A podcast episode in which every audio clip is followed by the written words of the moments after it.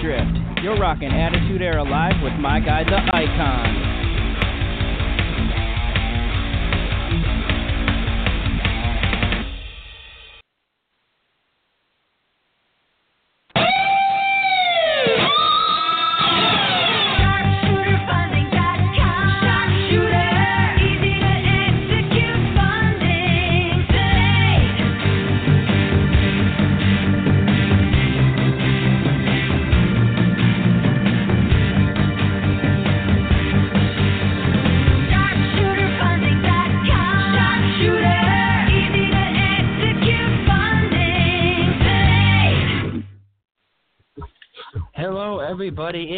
Monday again, and we are back here for another Attitude Era Live. Hey guys, how y'all doing? And we are cooking like no other show can cook in history of the wrestling business. That is us. That's right. And I am biased with that statement.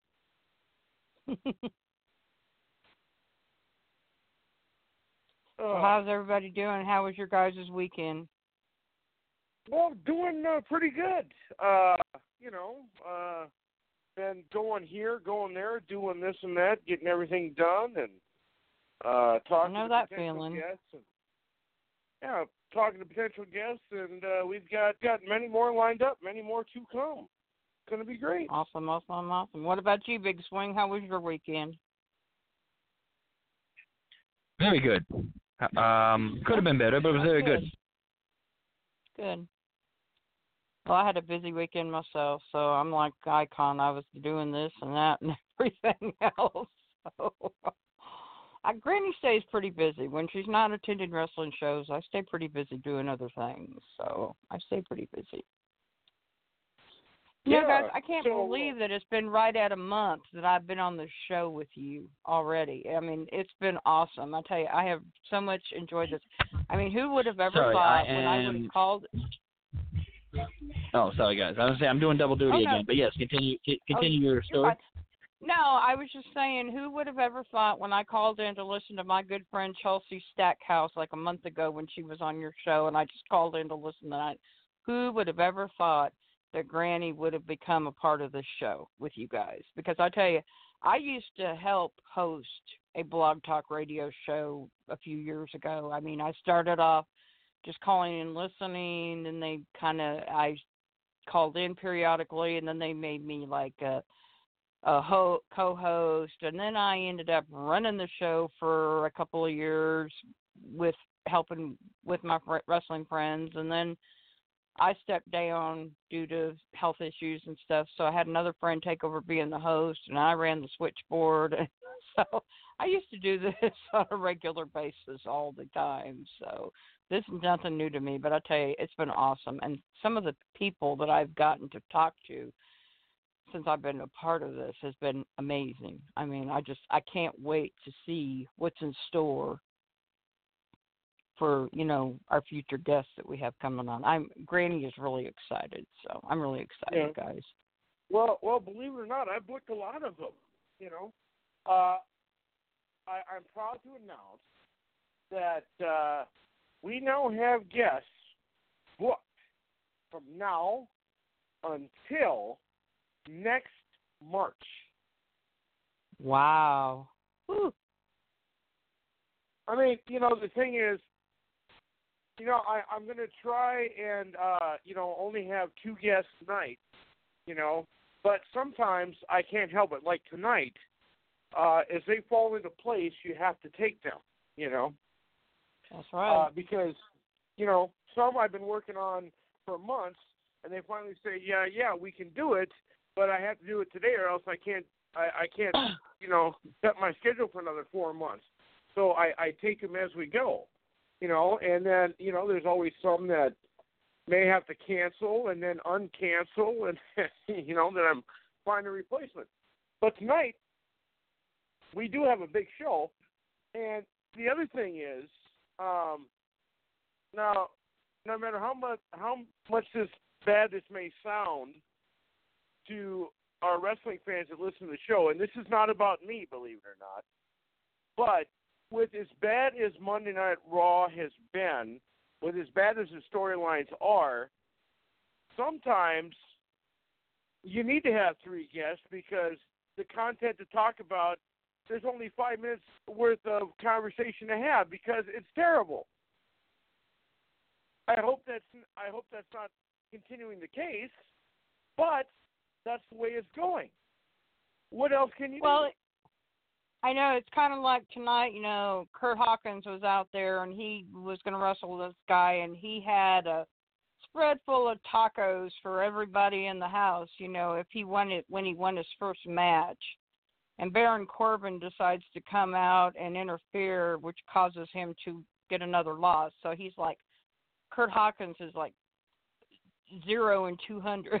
he's lost two hundred matches since he's part, been a part of Monday Night Raw, and perfectly ruined. Baron Corbin threw him through the table, tipped over the taco table. I mean, ruined perfectly good tacos. I mean, how dare Yeah. he? I'm not a big Baron Corbin fan, anyways, but how dare he ruin perfectly good tacos Yeah. that it's- people could have especially if they're- enjoyed? especially- Especially if they're sub steak. Well, I don't know what kind of tacos they were, but they look they look pretty tasty, and I was like, how dare he ruin perfectly good tacos? Mm. And you know the other the other thing that doesn't make sense is, and I said this last week, the the events that start the show lately should actually be the main events, and they're not. I You know. I agree. I agree. And my question is, I mean, there I'm kind of really starting to like the guys a little bit, a little bit, you know, which is Who? a lot Who? more than I like Kevin Owens, but uh the B Squad. Uh, okay. Okay. Oh, You know, Bo Dallas and Curtis yeah, Axel. you Well- know, well- I really wonder why are they getting a push now? Uh, they've been in the business long enough. I mean, I think it's one of those things where Bo Dallas has taken his lumps and he hasn't complained and he hasn't quit and he hasn't done any of this. And now, now they're finally saying, listen, we did it to Jinder Mahal. We took Jinder Mahal from the biggest jobber on the roster to the world champion in about six months. Why not let somebody else have a shot? And uh, Well- you know, the other interesting thing is, you know, a lot of people may not know or don't know, but uh, uh, Bo Dallas, uh, his brother is Bray Wyatt. His Mhm. Dad was IRS, and uh, his uncle. Um, why does his name always slip my mind? Barry Windham was his uncle, or is his uncle. So, I mean, Yep. he's, you know, he's got wrestling in his blood, you know. And the other thing that really impresses me is the tag team of Bray Wyatt and uh, and Matt Hardy. Two polar opposites are a tag team, you know. And it'll be happy for Big Swing to know if you are recording Monday Night Raw right now, you can record it uh, record it to the second hour, eleven minute mark when Alexa Bliss comes out. She's out right now. I just had to throw that in there. But It's a man after my own. A man after my own heart here. Yeah, if you guys had to rank the product on a scale of one to ten right now, how would you rank it? Ten being the best, one being the worst. How would you rank it? Does negative count? Mm. No. You can't give negative numbers. Well, if you want to, I suppose you can. But All right. Can I can I say zero Kelvin for all my science people out there? okay. All right. Well, we'll No, I'll give it like I'll, I'll give it like a six, honestly. A six. Uh, and ten when uh, Lex is on. I got you. How about you, Granny? How would you rank it?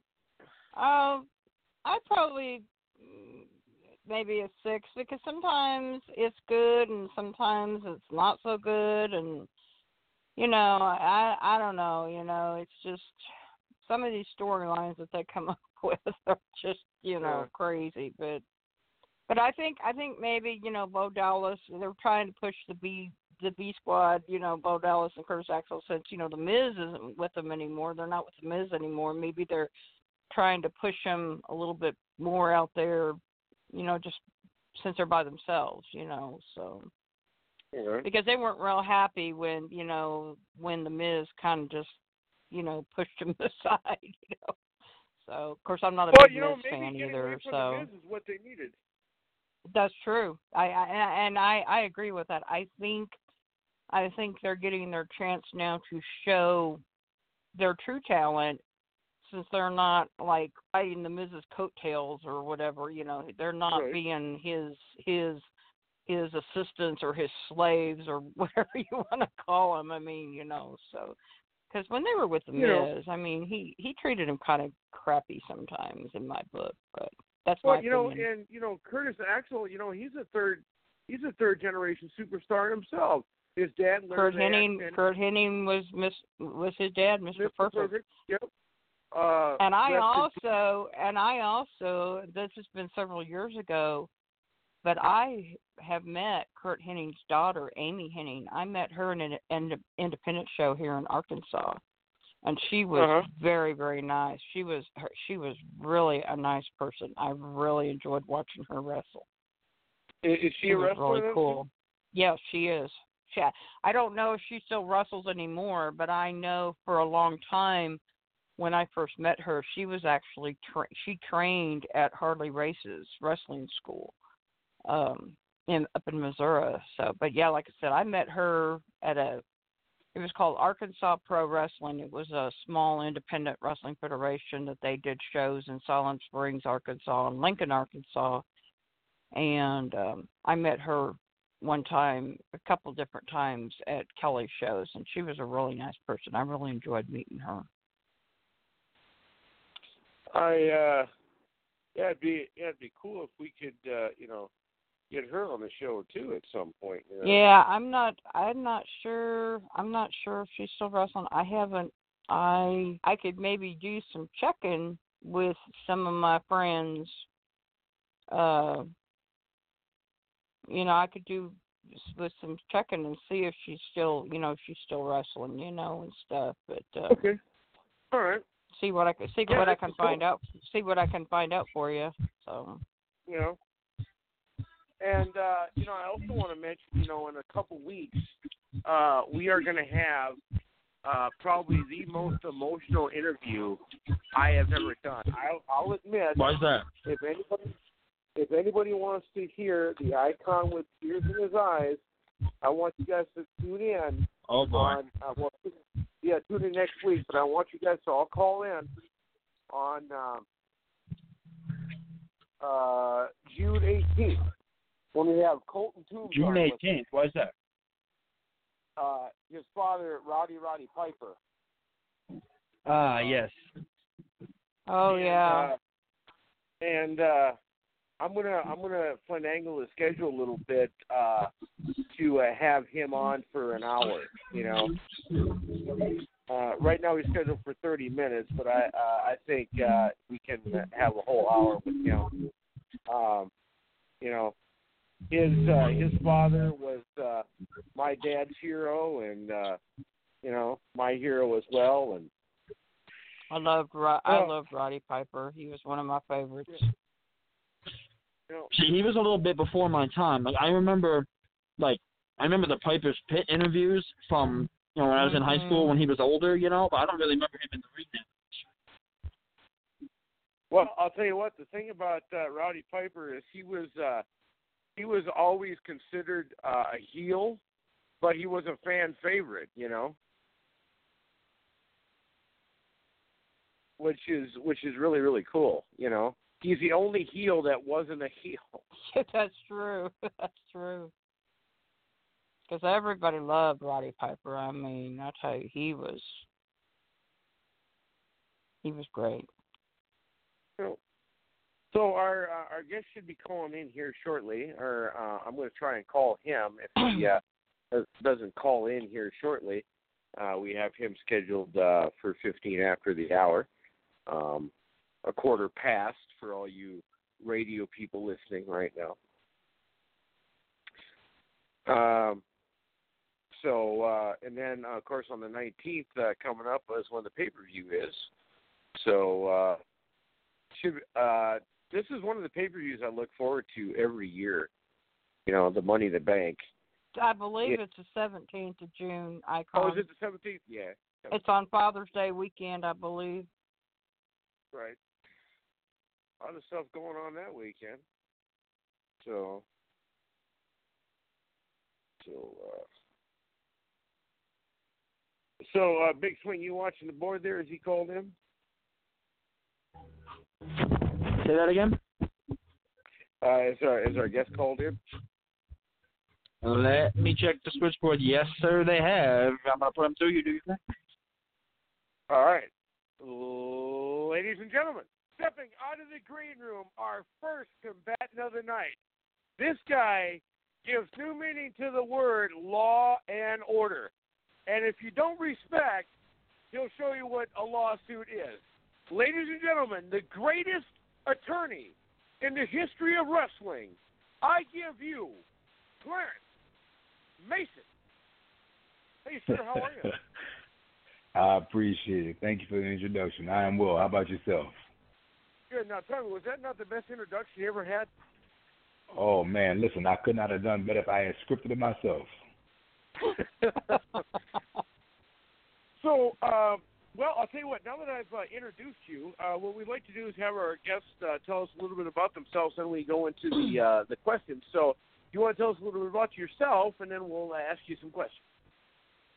Well, I appreciate it. Um, I think your, your your listeners are pretty much aware of what's what. You know, I'm I'm I'm from the old school back in the uh, mid '90s. Uh, my persona was that of Clarence Mason, the great legal beagle of the World Wrestling Federation, um, uh, manager of the Nation of Domination, uh, and um, um, it was a great time. It was it was it was an absolutely great time. And since then, um, I've been practicing law here in Florida, and um, and everything has been great. Everything has been great, and I appreciate the opportunity that you all have given me to be able to talk to um, the listeners out there. Any questions, anything? I don't have a problem with it, but I appreciate you all reaching out to me. So, uh, so you are a lawyer and you are an attorney in real life, and you have your own practice. So, um, so that was not just a gimmick for you because you were already an attorney. Um, when you uh, first uh, got uh, a call from the WWE, um, did they uh, did they just kick you out of the yellow pages, or how did that come about, or did you say, uh, "Hey, you guys could use an attorney"? How No. did that work? No, no, that was not the way it was. Um, I had um, a very, very good friend taking me back down memory lane, in Ernie the Cat Ladd. Okay. And um, Ladd was the individual who pretty much uh, put things in place that I could meet the right people. And um, it was never my intent to be or to use the gimmick, but I guess greater minds came to the conclusion that since I, in fact, was, in fact, a true attorney, to use that as a gimmick, a real life gimmick, and uh, and run with it, and that's what we did. And uh, you uh, you managed, uh, like you said, you man- managed uh, the Nation of Domination. Uh, you also, uh, correct me if I'm wrong, didn't you also not manage uh, the British Bulldog for a while with uh, him and his wife? Uh, you were uh, you were the one that brought the lawsuit against uh, Shawn Michaels for a sexual harassment suit. Is that correct in the, in the storyline? yeah, something along that line. He and uh, and Owen, uh, they were tag team champions at the time, and I managed them at the time. And then uh, uh, the great minds over at the WWF at the time decided, you know, uh, just go straight into the um, because they were actually before the nation, and then the nation got real deep, and that's when I went exclusive with the, with the nation. But yeah, that I was with those guys initially, absolutely. You know, my favorite part about that storyline is uh, how you, Diana, and the British Bulldog were in the ring, and uh, you said that you had a restraining order against Shawn Michaels, so he cannot come out to the ring. Here comes Gorilla Monsoon, clears you guys out of the ring. You guys are walking past Shawn Michaels. Uh, Gorilla Monsoon grabs you and pulls you out of the way. And then the next week you file a lawsuit on uh, Gorilla Monsoon. I thought that was just great. Gor- Gorilla was an absolute great, great, great talent. I really, really enjoyed working with him. But um, oh yeah, and you know we always seized the opportunity to to run with the storyline. And at the time when it all had gone down, uh, um, and it wasn't anything that was, it wasn't as I remember it. It wasn't anything that was planned from the beginning. I took the idea after he had did what he did in terms of grabbing. I took it back to the to, to the back. I said, "Hey guys, let's let's run with this," and we ran with it. We had a great time with it. But that was the, but the storyline developed. In, in you know, it wasn't anything that was that was prearranged. We didn't no, we didn't do that. It it, it, it developed as it was going on, and I took the idea back in the back and and we decided to run with it at the time. So it was real, real good. And he was a great sport about it. He was, you know, all the guys were, man. I really, really enjoyed enjoyed being with the guys and everything. And uh, uh, uh, uh the, the Bulldog, you know, you know, Diana, we, we, it, it, it was a great, it, it was all a very, very good working relationship. Absolutely great. I enjoyed it all. Now, uh, we'll, we'll come back to Owen and uh, the Bulldog in a second, but there's one thing I got to ask you. Uh, and you guys, uh, you you're here with, of course, talking to the icon. We have Clarence Mason here, and uh, you have uh, the Big Swing and Granny Hulkster running left to right as you're listening to us on your radio. Uh, you uh, also manage Crush. Now I got to ask you, and I still have it to this day, the Crush Clarence Mason action figure. Now tell me, what was your first reaction when you saw yourself in a little action figure in the package? Oh man, I was amazed and shocked. It was great. You know what I mean? It was, it was when we were taking off. I mean, you know, the the the, the gimmick was working very very well, and um and uh, and they put me up with a real real you know a real real good talent and crush. You know, and we and we worked well together. But you know, it it, it was a great push. And um, you know, interesting enough, I never bought one of those uh, items. I know people who have bought them. I know family members and friends who have purchased one, but I never ever, I never ever, uh, I never ever got one. Much to my regret, I never got one, but it's okay. It's okay. Well, my question is, uh, you know, if I were to, uh, if I were to find it in my collection, uh, if I were to send it to you, you think you could autograph it for me? I don't. I wouldn't have one issue with that whatsoever. Awesome. I promise you, it wouldn't now, get lost in the mail. You would get it back. Okay, all right. Or you might decide to keep it and put it up in your office next well, to your. I, I didn't say that. No, I didn't say that. I didn't say that. No, all right. next to that, right next to your uh your plaque on your desk, you know, your loss certificate. It's like. Absolutely, right there, uh, Daddy, right there. Come on down to Florida anytime. It'll be right there. But go ahead and send it. I don't have one problem with that whatsoever. Now, uh, I got to ask you now, getting to work with Owen and uh, British Bulldog. Now, uh, we've had many guests on our show that uh, like that have stories about Owen being a master prankster. What is your favorite Owen story that you have personally with him? Uh, he was that, and you know, you know, the good thing about when I was there, I didn't necessarily get into the um, you know, to get get into the pranks. I was never the object or the subject of his uh of of his pranks. Um, however, I did I did see them. You know what I mean? You know the the water and the buckets over the door. You come in, you get doused like that. I mean, I mean he had it. But what I do recall, and one of the things that that that uh, did stand out was, and I mentioned this before on, on uh, uh, other times, is that he was a big time a family man. He was really really a family man. I remember one time we were someplace I don't know where it was, um, and it was after a show, and this was before cell phones were real big. and uh, he was uh, he was somewhere we were somewhere somewhere I don't know where we were, but uh, we were at a hotel. But you know he was outside in the phone booth, and he was uh, basically sitting out on the floor in the phone booth, and he was talking to his wife, and um, you know, and you know, and back during those times, and I'm sure pretty much now because I'm not even in the business anymore. But you know, family time was it was a premium because you didn't get it very often. You were on the road all the time, and and Owen had risen. His you know his he, he you know his his his star was large. So you know, it wasn't there wasn't a lot, a lot of time to be spent, you know, you know, um, at, at home. So whatever time he could get to you know, to speak with his wife or to speak with his family. He wanted to do to to, to do that, and I always thought that was something real special, given all the things that come along the road and all the things that come along with it. And it's not always good, it's not always glorious, and a lot of times it's rough. But um, you know, I, I remember that, and, and I saw it on more than one occasion. And he was just trying to just make sure his family was just fine and everything. But you know, but a, but but but but but a good but but absolutely great talent. And I really really enjoy working with him. Wish I could have done more of it. I really really do. I wish I could have done more of it. He and Bulldog were absolutely great. They were fantastic. So, uh, what uh, what would your potential? Uh, uh, uh, do you have a yearning to uh, go back and do another storyline with the WWE, or are you pretty much happy with uh, your practice and what you're doing right now? No, no. Um, I'm very, very happy right now where I'm. It was a great time. Um, I um, I can't, you know, I I can't thank uh, the McMahon family for the uh, enough for the opportunity I had. But um, I'm involved in a lot of things now. I, I, I, matter of fact, I just heard recently that uh, Kane became mayor of uh, of a place back in Missouri. Was it Missouri? I think it was.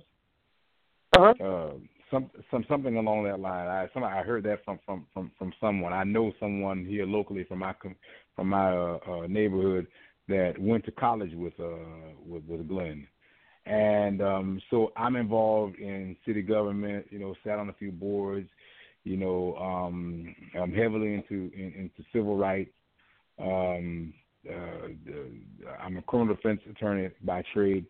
So I mean that's what my passion is um, I do not have a desire to go back. You know, you never say never, but I'm not actively I'm not actively looking for it, and uh, and they're not actively seeking me out, and that's okay. Like I said, it was a good time, and um, and we moved on, and we're just doing some different things. But my life is very very full now, and I'm and I'm thankful for it. I'm glad to have had the opportunity that I had, but this is where my heart is right now. This is where it is. You you truly truly impact people's lives with what, with what I'm doing right now, and um and I love it. Well, how about well, how about the potential of uh, having uh, Clarence Mason uh, in the Hall of Fame? Hey, all they gotta do is make the phone call, baby, and I'll be there. It's all good. You know well, what I mean? What, but I'll be on. I, I, right I, hey, go ahead, go ahead and do that. But you know, there are so many guys out there that uh that deserve that opportunity. You know, and it would be a great, great, great, great honor. Um, but there are so many more that have done far better than me in the business, man, and and and and and I think they deserve a nod um, just as just as much. So it, it would be an honor. It really, really, it really, really would be. Um, and uh, even though we only got a chance to do that for a couple of years, it was a great couple of years. Wish it had gone a lot longer. Uh, um, but looking back now, I'm, I'm in I'm in a great place. I'm in a great place. Um, no regrets. Everything is good. Well, I'll tell you what, we set it in motion right here on our show right now. Now, the only thing you got to do for us is if you do get that nod, you do get that call in the Hall of Fame uh, you'd be willing to have the icon sit at uh, your head table, and uh, when you when you get inducted. Listen, that is a done deal. You guys, y'all stay in contact with me. If it happens, I am there, and you are there right there with me. Don't worry about that. It's all a good thing. It's a done deal. Bank on it, baby. Bank awesome. on it. Hey, and, and it's and it's recorded. You know the recordings are legally binding. yeah, we got the proof. Uh, it's right there. That would hey, be awesome. I mean, I I've always wanted I've always wanted to go to the WWE Hall of Fame cer- induction ceremony. Granny would love that. As much as I love wrestling, I would just absolutely that's that's on my bucket list. Yeah, that would be Start that would be amazing. Get, get started for anybody petition. who's a wrestling fan, I think that'd be amazing. Absolutely.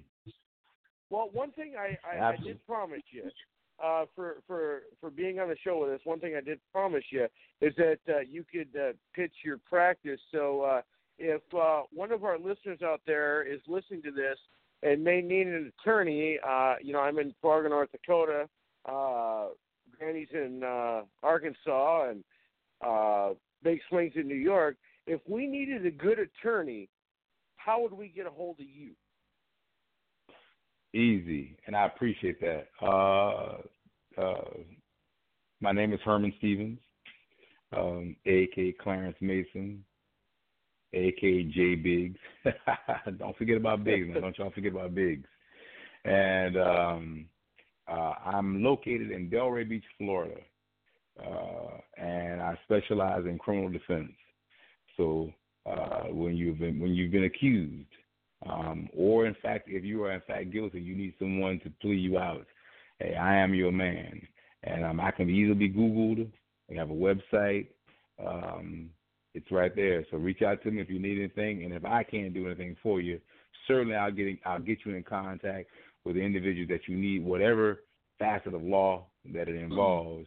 I'm pretty much can get you in contact with who you need to get in contact with, and you'll be well taken care of. That you can be sure of. I know that uh, Granny, we got we got we got about ten minutes here left with you. Uh, before we uh, have Granny and uh, Big Swing answer questions, one thing we like to do is like to have our all our guests do a little uh, liner for us. And basically, the way it works is uh, you'll say, "Hey, this is Clarence Mason. You're listening to the Attitude Era Live with the Icon, the Big Swing, and Granny Hulkster, and then you can say whatever else you want, and you can put the Clarence Mason spin onto it, and then uh, we'll count down for five seconds, and uh, if we have to uh, do a couple takes, we will. Okay, we're good. Okay, ready? Five, four. Let's let's try to go for it.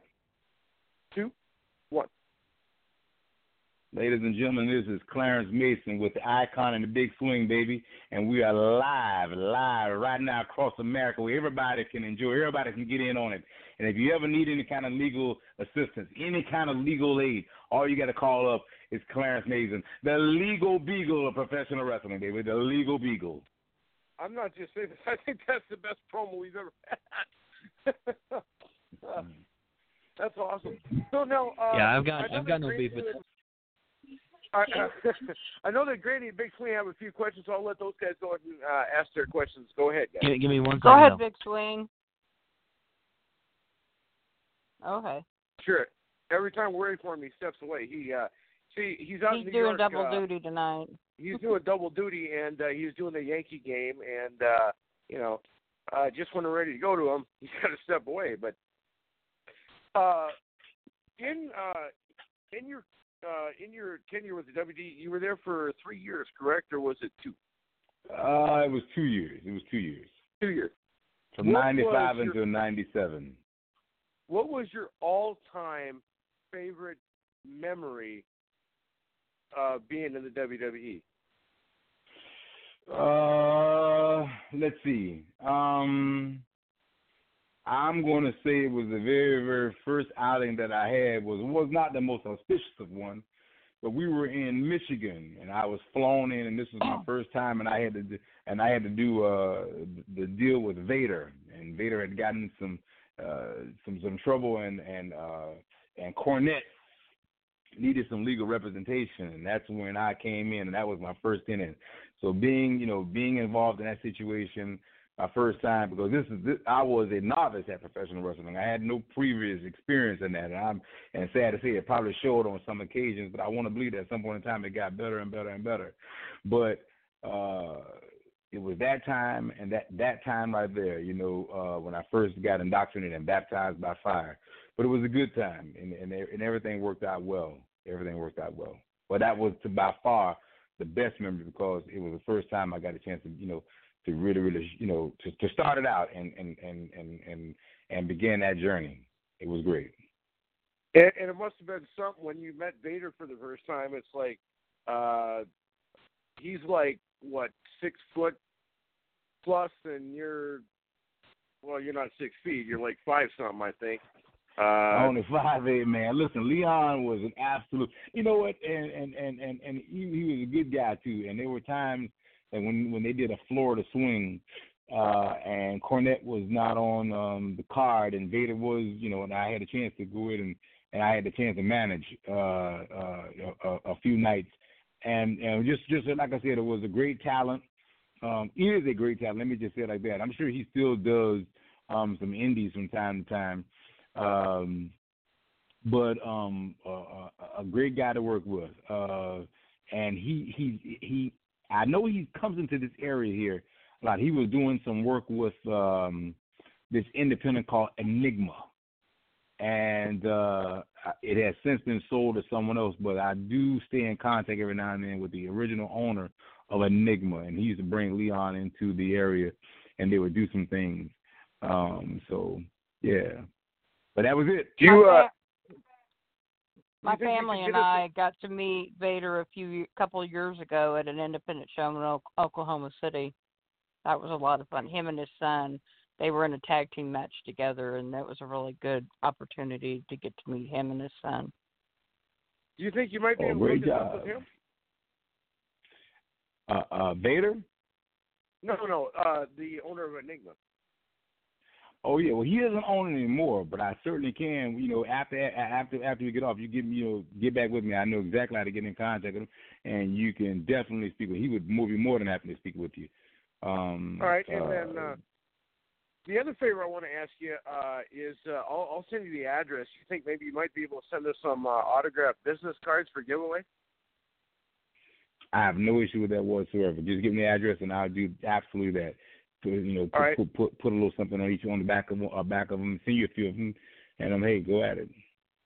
And then uh, also, uh, I'm also going to find that action figure because I, I do believe I know exactly where it is, and I want to I do want to have you sign that because uh, it'll uh, it'll go on Monk's. Uh, I'll put it right next to the autographed uh, series I have of uh, Mankind and Hillbilly Jim. I'll put you right above those. two. Amen.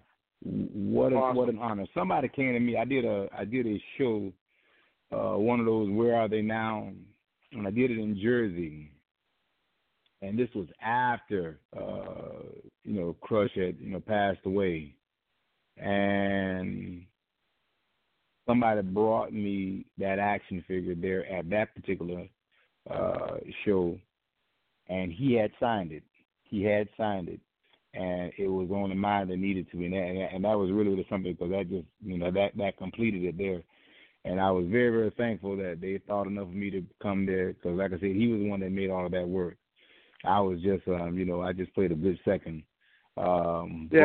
but uh, Yeah, Crush you- was you always know, my, he- one of my favorites. I miss Crush. yeah, a great, great talent. You know, sometimes you know you deal with these crazy personalities in the in the back.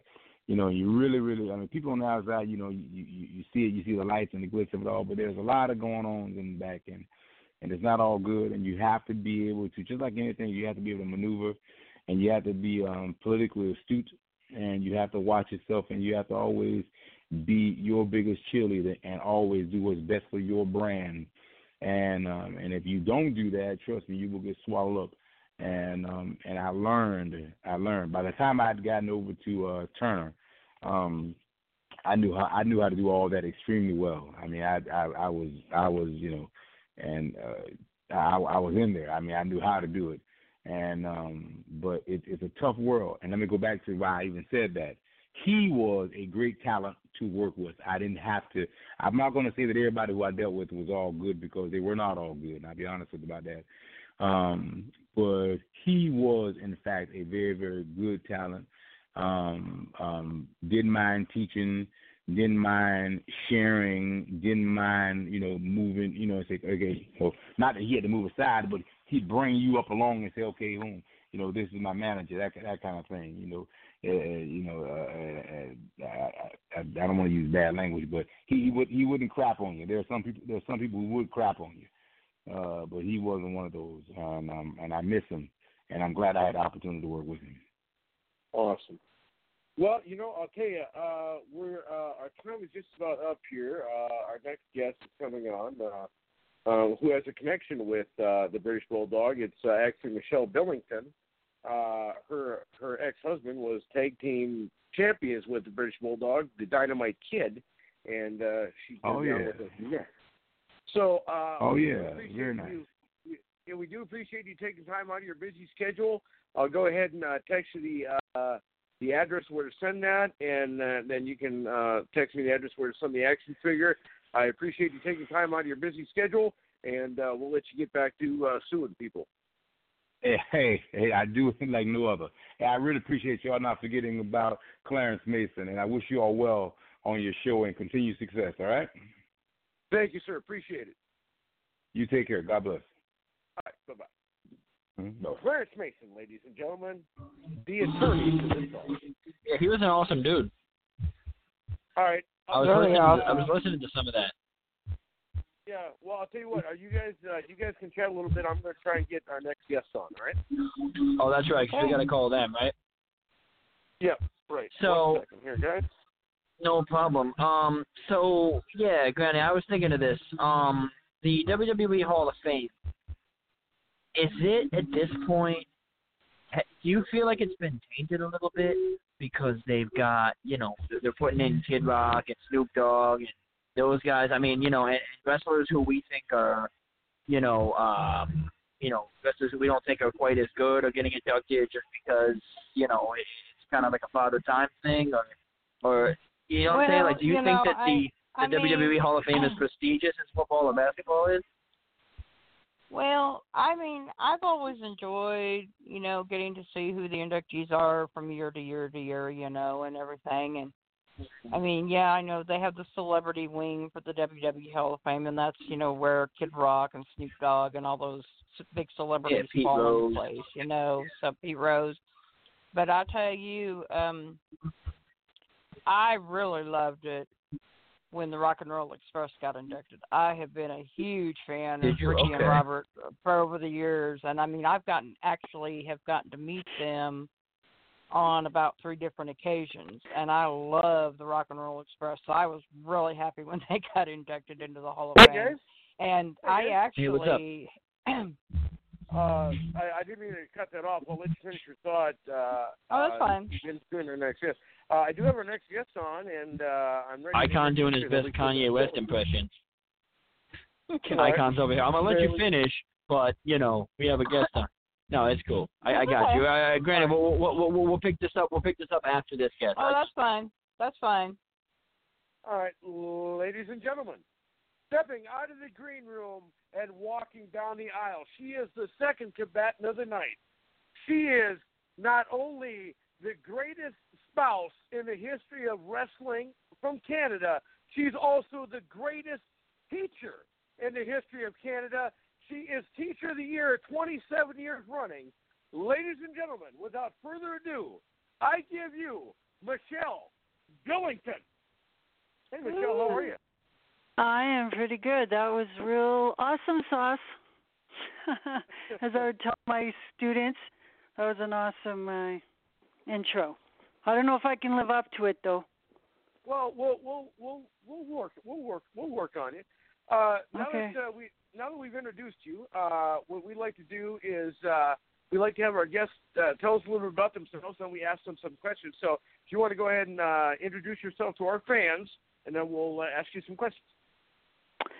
Well, I am Michelle Billington. I was married to the Dynamite Kid, uh, the one half of the British Bulldogs, and we had three children together. And I remarried and had a set of twins. And then, uh, sure, and now I've been teaching for 20 years, not 27, but I guess we're lifelong teachers and students. Um, but now I'm teaching kindergarten and I'm the librarian, so I'm pretty excited.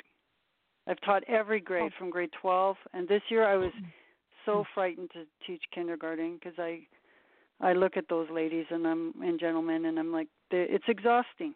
It's like can you imagine having a birthday party every 2 hours? Oh and if man, the clown doesn't show up, if the clown doesn't show up, look out. You better you Oh, better have your wits about you. Mhm. Oh, anyway, wow. so they're, they're so cute. They have their baby fat, and they're they're just so sweet, and they're complete blank canvases. I've never experienced such a you know intrinsic worth in being a, a teacher as kindergarten, because like I can hear them talking like me, and that's inappropriate. And I was like, yeah, yeah, it's it's really great, and, and, they uh, can go home to their parents, which is great. Right, and uh, for uh, for those of us that are listening, uh, I also believe that you have a, a pretty famous sister, if I'm not mistaken. She's a, a, a New York uh, uh, bestseller, um, if I'm not yeah, mistaken. she's yeah, she's uh, Julie Hart. She's uh, three years older than I am, and she m- met and started dating Bret Hart. And then when I was 16, I we were from Regina, Saskatchewan. She moved out to Calgary to be with Bret. and then I transplanted myself, followed her out here, and uh, stayed with her and Bret, and then that's how I met the Dynamite Kid. Uh, well, I had to return a vacuum, is what I had to do, because Wayne Hart lived with Wayne Hart lived with uh, Dynamite. I didn't know that, but uh, Bret was like, "Oh, uh, Wayne wants to borrow this vacuum," so I took it over there, and I couldn't believe the Dynamite Kid was in the living room. You That's didn't how I met that? him. Pardon me? You you didn't know that? No, it was all like kayfabe. You know, it was all. Uh, you know, I wasn't wise to the business till you know, probably six months into dating Tom. That's his That's name, Tom awesome. Billington. Yeah, they they uh it was old school back then, and I I, I find it disheartening because now, um, maybe just you know the glory days or whatever. But when I go to wrestling and I see, and my daughter is a manager too. She's a dynamite doll, and you know if she if she does something that's not old school, I just I get a, a little pain in my stomach, and I'm like, you know, that is a part of the mystique of the business and you know the story that you're telling. And you're suspending reality for a while for these people. Mm-hmm. And if you just walk out and have a beer with everybody you, they you know you lose a bit of that. Right. Now, uh, I believe. so anyway uh, the boys kept us uh kayfabe until they were sure that we're okay Now, if uh, if we can say her name, I think her name is Bronwyn or Bronwyn. yeah it's uh bronwyn jewel um if you were Jewel. following her yeah on twitter or, Yeah, you I, probably uh, will never be able to spell it though Right. you know, and it's funny. I uh, uh, where I work at uh, my, for my real job. Um, uh, I actually work with a gal named Bronwyn, and I'd never heard that name before. Now I've heard it twice, which is really interesting. And uh, hopefully, uh, uh, I'm going to try and find her on uh, uh, Instagram, and hopefully she can uh, join us.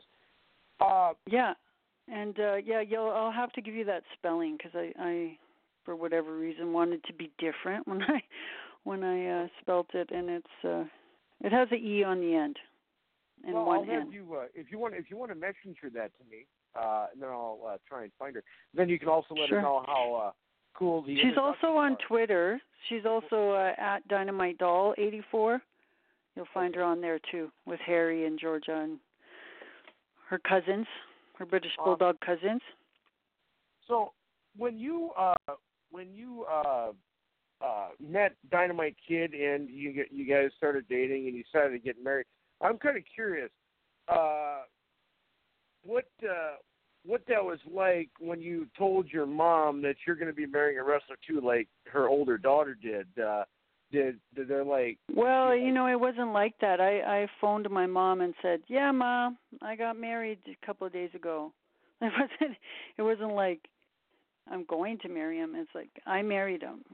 So we eloped, Oh, okay. and Uh, yeah, and was- Bret and Julie, Bret and Julie were our wet witnesses. you know, I And you know, on the way on the way to the courthouse, Tom was going to punch out a, a homeless person, a inebriated a homeless person, and Julie uh, says to this day that should have been, you know, the red flag. But I was like, you know, he was my my knight, my protector. I didn't see it as a a sign.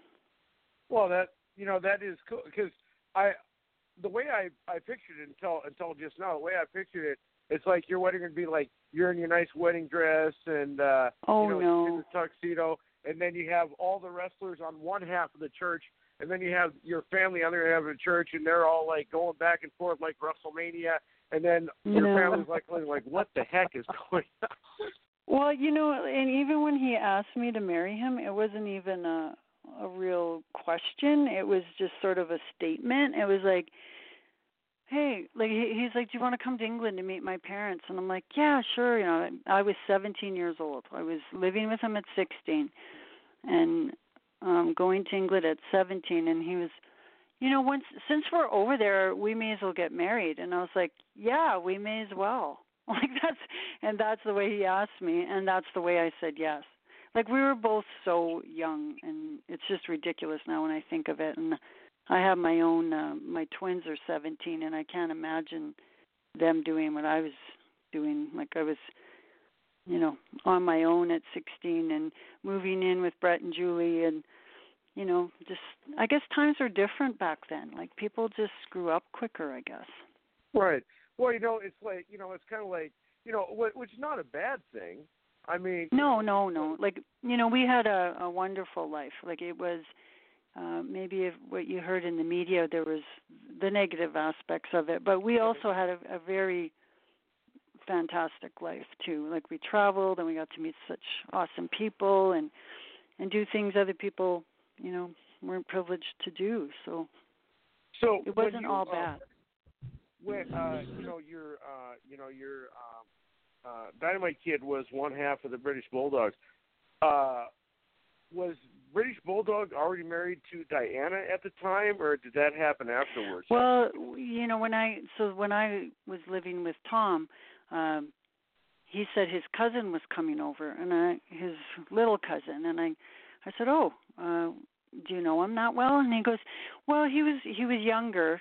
He goes, you know, he was a kid when I was at home, and Tom, when he left home, at uh 18 years old like he didn't call home. He only called home to say uh like now we have you know facebook and we have uh, social media and we can immediately connect with our families.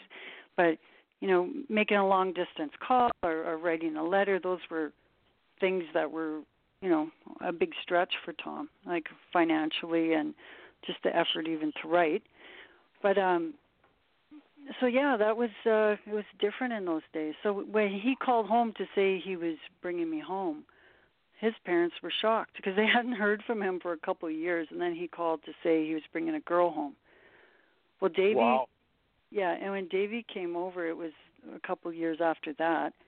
And Davy had grown up. Last time Tom saw him, he was just like thirteen, fourteen. And then he was training with uh with Ted Betley. Um the person who trained Tom and Marty Jones and a lot of uh, famous English wrestlers.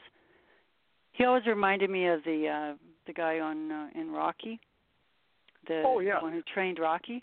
He just right. like that. He had the little trilby and a little let him train you then and he'd tell me, uh, I'd rather see Tommy with a girl than a gang of lads. I was like, Oh, okay, I guess that's a compliment, thank you. But uh Oh. yeah, and Tom Tom uh, never drank or smoked. Like when I met him, he he was a very, you know, health focused and oriented and hard worker. And uh, you know, he was uh, you know the British Bulldogs back in the back in the day. Uh, you know, them and the Heart Foundation. I'm not just saying this because you're on the air with us, but they were always my favorite. Those uh, those two tag teams, you know, and they had epic. Well, matches. there was something about that, and any any not just them, but anybody that had worked at the Stampede Wrestling, somehow that that just really churned out a real dynamic. Like I don't know, those the people gelled, and they had this the way of telling the story and improvising in the ring, and I don't know, it just all worked. They had this psychology down, and I think uh you know they schooled each other so if you watch those matches, even like Honky Tonk or anybody that worked in Stampede Wrestling and around in those days, that they all seem to gel together. So in oh, and your, back uh, to Davy. Sorry, I forgot about the Davy. Boy thing. Ah, it's been a long day. Um, but yeah, so Diana saw the picture of him. So the, he, they sent a headshot and a, a full body shot and she was carrying that picture around and she showed me and she's like oh look at look at uh, tom's cousin. And i was like yeah yeah. I was thinking man he looks kind of scrawny like tom was scrawny too when he came. And he was like he was just a gangly little guy. Well tall taller than tom but you know gangly. He was he was still a teen. And she just fell in love with his picture. And so when he came i think she was already in love with him. That is cool. Now, it is cool uh, isn't it Yeah, being Oh, and No. then Tom said, "Don't date her. I don't want you dating the promoter's daughter." He's like, "That's bad for business." So he, Well, you know. well, And then when I was different way. dating, when I was dating Tom, Bret told me not to get my hopes up or to date Tom because he said Tom will use you and hang you up like his wrestling boots. And I was like, what? He's so sweet. Like we we have tea, we play cards. Like he laughs, he tells me about his family. Like he was very sweet with me. And I don't think he ever had a girlfriend before. Right. First, I was like, I mean, he had women, but he didn't have a girlfriend, Right. like a serious. I like this girl. Well, you know, well, you know, you know, you mentioned like, uh, you know, don't uh, date the boss's daughter. I mean, look how, look how, look how well it's worked out for Triple H. You know, Yeah. you know. Worked out pretty good for him, didn't it? yeah, it did. Uh, so, in your in your whole life of wrestling, you know, your daughter's in the business, and uh, is she the only one of your uh, children that's in the business?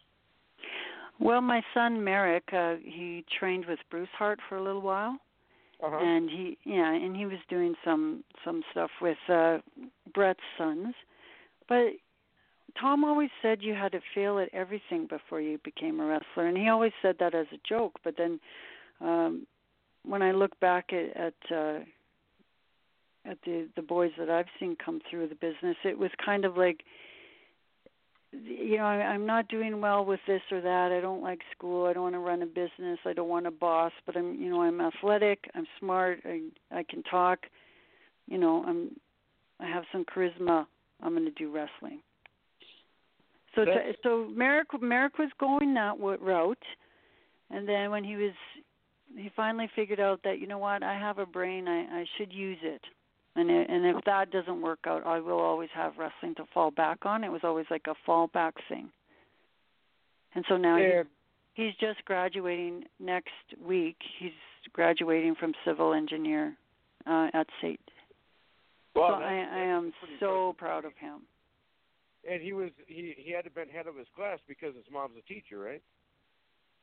Well, you would think so, right? But a lot of my kids are like, "You just care because you're a teacher." And when I'd say, you know, we have to do your homework, and they'd like, "Stop, stop it," and I'd be like, "This, this isn't up to snuff," you know. And they're like, "We're handing it in like that." Like they're just, it almost worked the opposite. Because I was the- a teacher, they thought that's all I cared about. Now, the school that uh, you're a teacher at is it K through five or is it different up in Canada where you're at?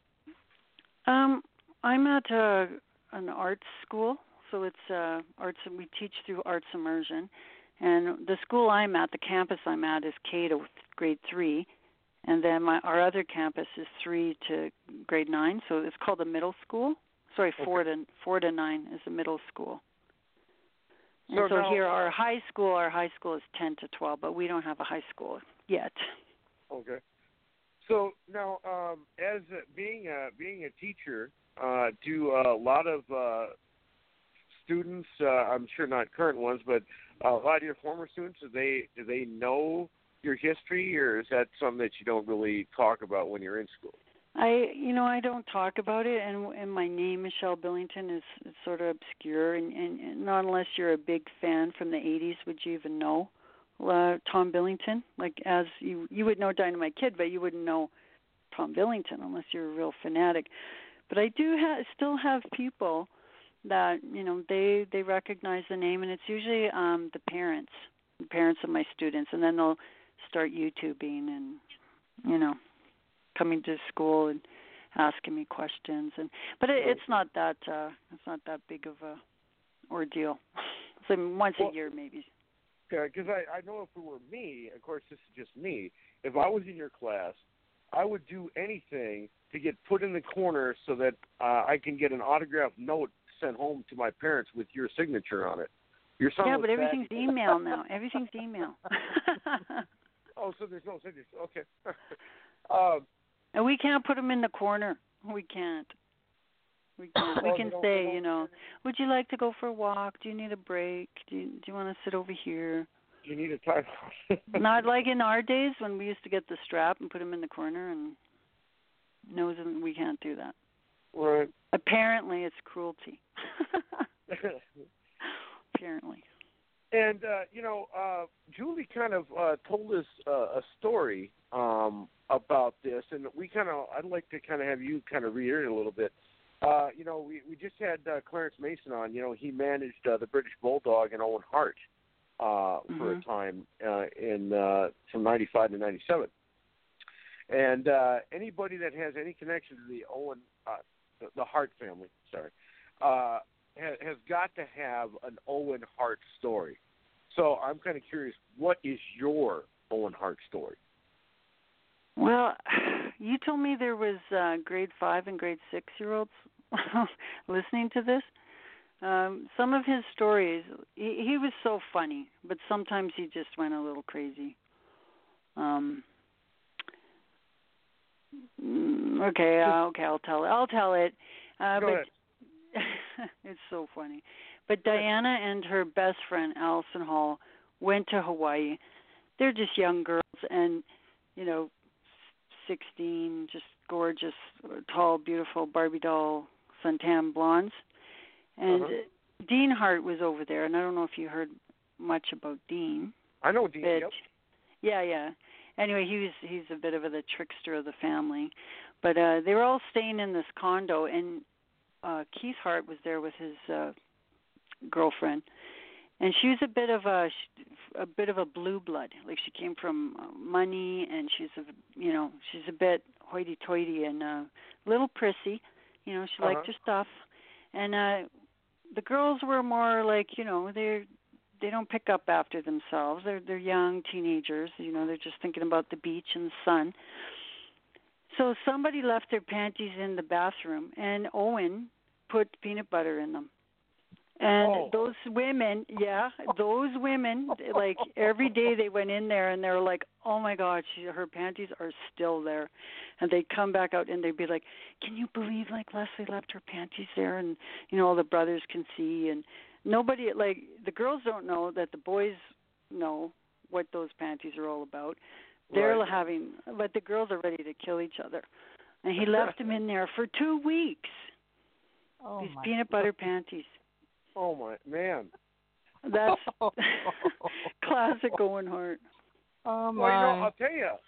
Uh, and he know he just let he just let it go. Like it's not like he's gonna like say, oh, "Okay, okay, you you girls stop it, and stop," because it it really bred the you know breeds uh, tension and resentment and oh well, you never know, I did get will, along. Yeah, I will admit uh, that's uh, that's not as tame as the story that your sister told us, but uh, I'm gonna I'm gonna refresh your memory on this story. See if you remember. You probably, I'm sure you will, but I'll I'll refresh your memory.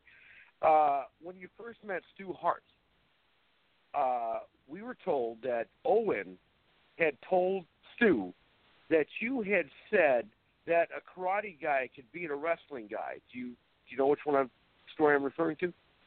Yeah. Now, uh, and uh, Stu kind of scowled at you because you said that. Is that true? Yeah, but you know, people uh they did that. It was like the Sunday dinners. It was like going up to the Kennedys, uh, you know, to the Kennedys' house, and just the newest person. They knew that you were on, you know, alert, and, and you're just minding your p's and q's, and you just didn't want to say anything incorrectly. So yeah, uh, I did it. I'll tell you what. That must have been some the Sunday dinners. I, I've heard a lot of those, and if we, you know, if we had more time, uh, you know, we'd have you tell us more about those. Um, you know, because I know that you. Well, I remember the Big Red Miller. He, I don't know if you guys know who he was, but he was for Stampede Wrestling. But he had a bit of a crush on me, and he took my fork, and you know, Miss Mrs. Hart had all the the arrangement just perfect with all the different cutlery and the the glasses, and he hid my fork, and I was just mortified when I looked down, and I was waiting for you know, I know like okay, you don't start until the hostess uh, begins to eat, and then I would I couldn't begin to eat because my fork was gone, and I was just panicking. I didn't want to like say, "Oh, excuse me," but Grammy, God bless her, she's like, "Oh, what's wrong, Darlene?" And I was like, "Oh, Grammy, my fork is gone." And she goes, "Well, you can have mine, Darlene." I'm like, "No, it's okay." She's like, "You have mine, Darlene." And then she looked and she goes, "Did you take her fork?" And he's like, "Yes, I did." And he he gave it to her, but she was the greatest lady. Like Helen, um Helen, yeah. uh, we were raised yeah, Helen. We were raised in uh, Regina and you know, I was the middle of eight uh siblings and even my own children say, "Mom, how come you didn't teach us any manners?" And I'm like, "Well, if I ever took you to a restaurant, I was going to teach you some manners." But you know, school teach you manners. It's, it's like no, we didn't. We had uh, you know, kill or be killed kind of mentality with a, a family of you know eight, right? right, And it's yeah. like snooze you lose and you know you grab that last piece of bologna and but when I went up uh to Stu's I was like, "Oh my, this this lady is so classy and and she really was, you know, she was so gracious. Like she never made you feel like you didn't have manners. And she made you feel like whatever you did was just fine. You know, if you're eating with your fingers, she'll eat with her fingers too. Like she was such a wonderful woman. yeah, and Very I'll funny what, too. I, you know, I've heard so many stories about that. I would have, I would have given my right and left arm to uh experience one of those Sunday dinners. You know, um, we have a we have a few more minutes here with you. Uh, one thing that we like to do is have all our guests do a little uh, promo liner for us, and uh, we'll have you do that. Then we'll ask you a few more questions, and we'll uh, let you go back and grade papers. Uh, so basically, the way it works is, uh, hey, uh, you're listening to Michelle Billington. Uh, you're listening to the Attitude Era Live with the icon, the big swing. And Okay, okay. That's a lot to say. So uh you want me to say all of that? Well, if if you can, I mean, Well, You need to slow down I'm a for ring. her, I am also a ring announcer, and I I write things down, and then I can say them because I'm I'm a bit of a perfectionist. well, well, if you But if you want me just to wing it, well, whatever you want to do. If you want to write it down, you can. You would not be the first guest that's ever wrote it down. If you want to write it down, you can, uh, or you can wing it. To you. well, I'm gonna have to write it down. Okay, all right. That's what a perfectionist does. Okay. And you're wonderful, and I and uh, we love you. We do. okay. Thanks. All right. Yeah. Well, I'll tell you what. It's it's taken me what eleven months to finally get you on the show, which uh, I, I'm very persistent. When I want something, I go after it. And uh, yeah, good for you. Yeah, that's that's the way to be in this world. yeah, and after reading your sister's book, she gave me the drive to always do whatever I wanted to do and to be the best at what I do. Never quit, never give up. Your sister taught me that. Yeah. Well, you know, my sister Julie is the rock of our family. Um she's just whenever if if we're ever down or we need somebody, she is there. Like uh I lost my partner in uh 2007 and I just remember every day just waking up every day to a, a nightmare. And like like I've been through a lot in my life but this at this time in my life I really felt that this was my happy ending. And then all of a sudden he just died. He fainted hit his head and he's dead Oh, you know oh, like 24 hours later i'm just donating his organs. Like how does this happen? Like why god why? So you know who came to me every day and just sat there and listened and held my hand and, brought, and held my hand and brought me a coffee? My Julie sister did. julie.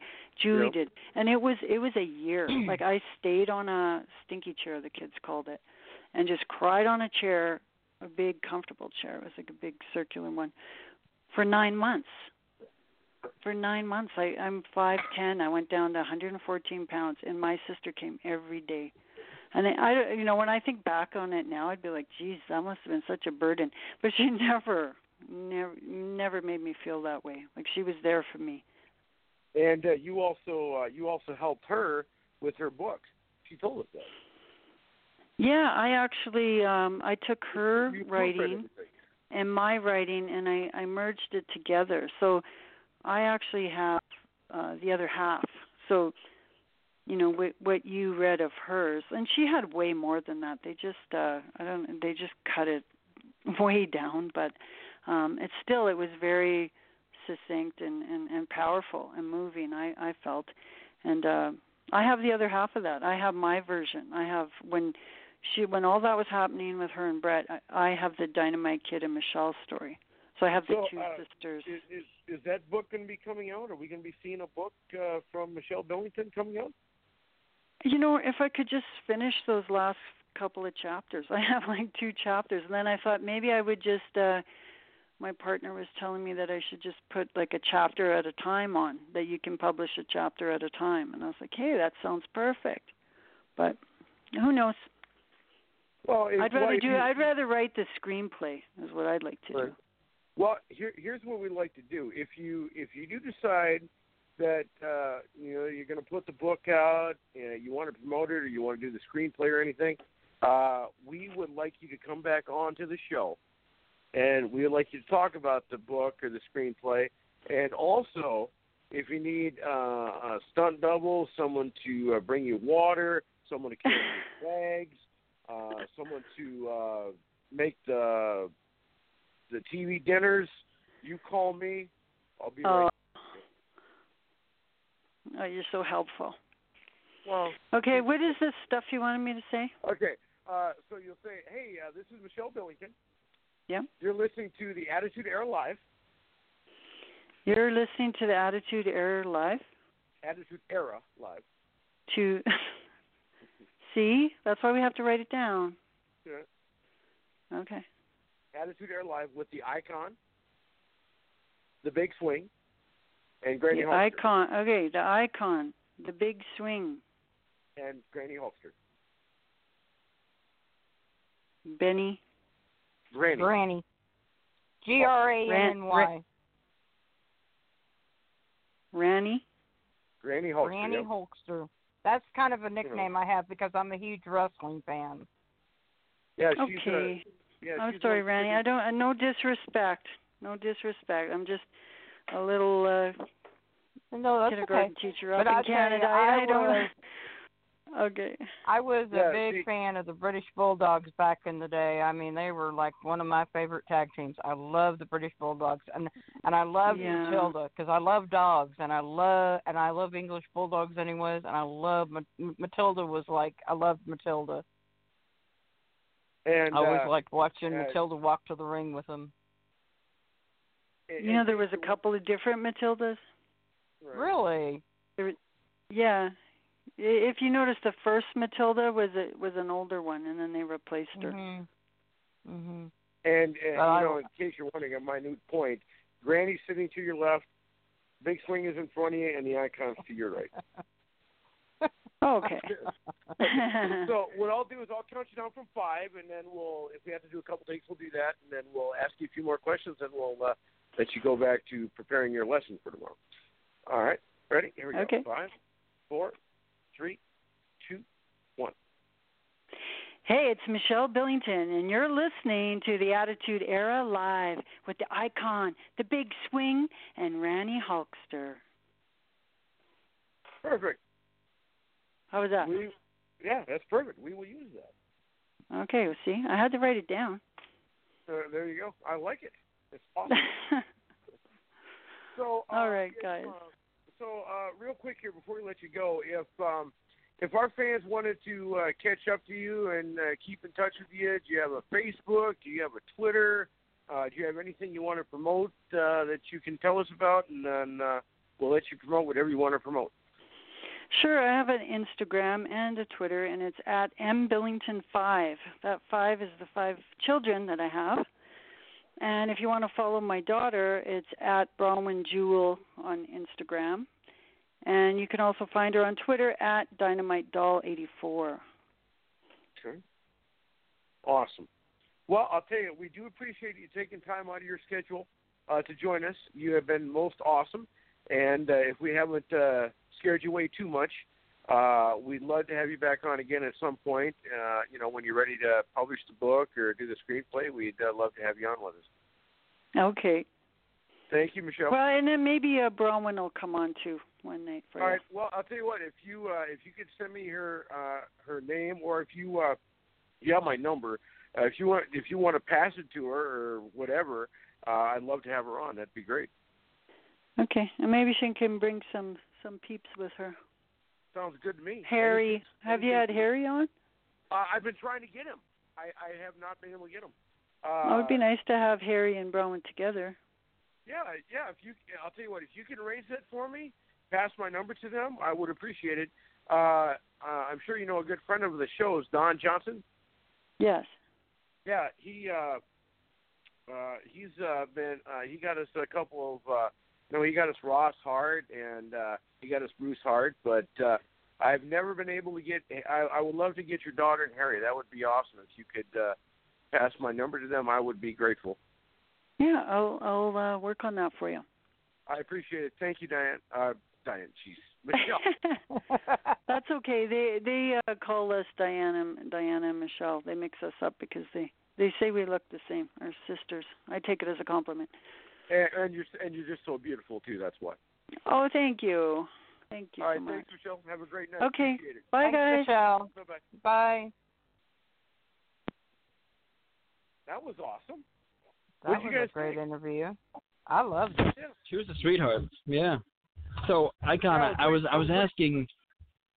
Well, I was asking, uh, and just because I know we're gonna have another guest come on here in just a couple of minutes, so I, I kind of wanted to get your take on this too. I was talking to uh, Grady uh, between the guests there, and um, she uh, I was asking if she thinks that the WWE Hall of Fame has the same sort of clout or merit or prestige that you know the football, basketball, baseball Hall of Fames have, simply because of all the you know the the celebrities that they put in or the wrestlers that they put in, basically just because they're old and not because they really deserve it. So I mean, do you, do you think that the WWE Hall of Fame is kind of a joke, or do you think it's still kind of an honor to get put in there? Well, in a way, it is kind of uh well, you know the whole deal with Pete Rose being in the Hall of Fame, you know that's a direct shot at Major League Baseball, you know that. You guys there? Yeah, I'm here. Okay. Um, yeah. Well, him being in the Hall of Fame, that's a direct shot at Major League Baseball, is what it is. I mean, Pete Rose is a legendary ball player, and I don't care what anybody says, he deserves to be in the Hall of Fame. At least as a ball player.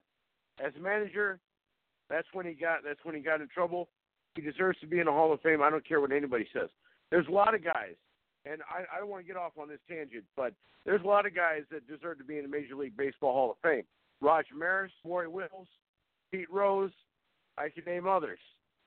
But they deserve to be in there and that's that's just the way it is. So anyway, so uh we're gonna be having uh Well, Pete Rose uh, is Dr. in though, right?